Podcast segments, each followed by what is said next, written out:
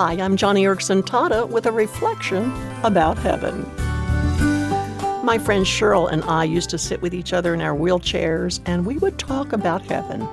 Now, don't get me wrong, it, it wasn't a pity party because of our paralyzed hands and legs. No, rather, Cheryl and I just enjoyed reminding each other of what lay ahead beyond the finish line. And so, we spoke fondly and and wistfully of the day when we'd take that first heavenly step on strong resurrected legs. And we spoke about seeing Jesus for the first time and having the chance to thank him for the grace he gave all the years we spent in our wheelchairs. But sometimes when we talked about what heaven would be like, Cheryl had one reservation. It was Hebrews chapter 4 verse 13 where it says, quote, "Nothing in all creation is hidden from God's sight." Everything is uncovered and laid bare before the eyes of him to whom we must give account.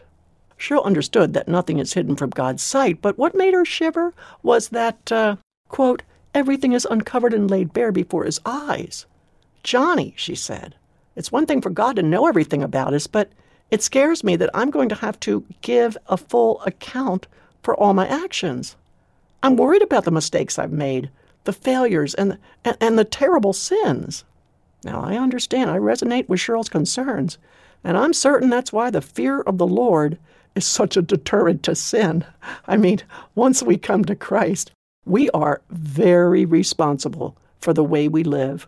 Every day, our actions either smear God's good reputation or those actions honor Him. Either we defame him by our words, making him look really bad in the eyes of others, or we exalt his reputation before a watching world. Living the Christian life is serious business, and it's why our Father tells us to be holy as he is holy. Shedding sinful habits is a key and critical sign that we are truly growing in the Lord. But it doesn't mean that Cheryl has to be afraid. On the contrary, think of the flip side of Hebrews chapter 4. God's eyes do not miss all the good that you do either. The many times you hold your tongue, the times you patiently endure suffering without complaining, all those times you, you kept leaning on Jesus even when your pride told you to do otherwise. God notices, God takes into account the many times you hold up under pressure with a, a, a righteous response. God watches and makes note of the times you give secretly with no thought of getting back anything in return. God sees the times you offer an encouraging word when you are bone tired. All of it is laid bare before his searching gaze.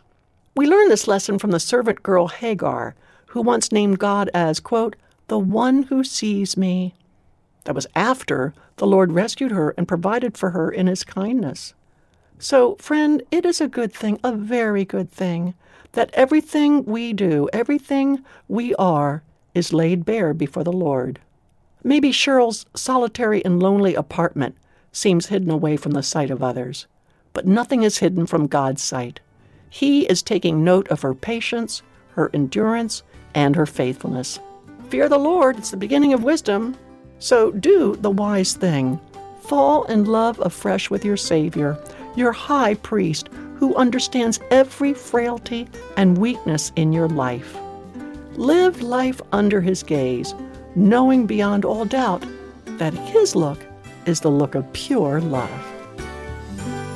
That's your good word today from johnnyradio.org.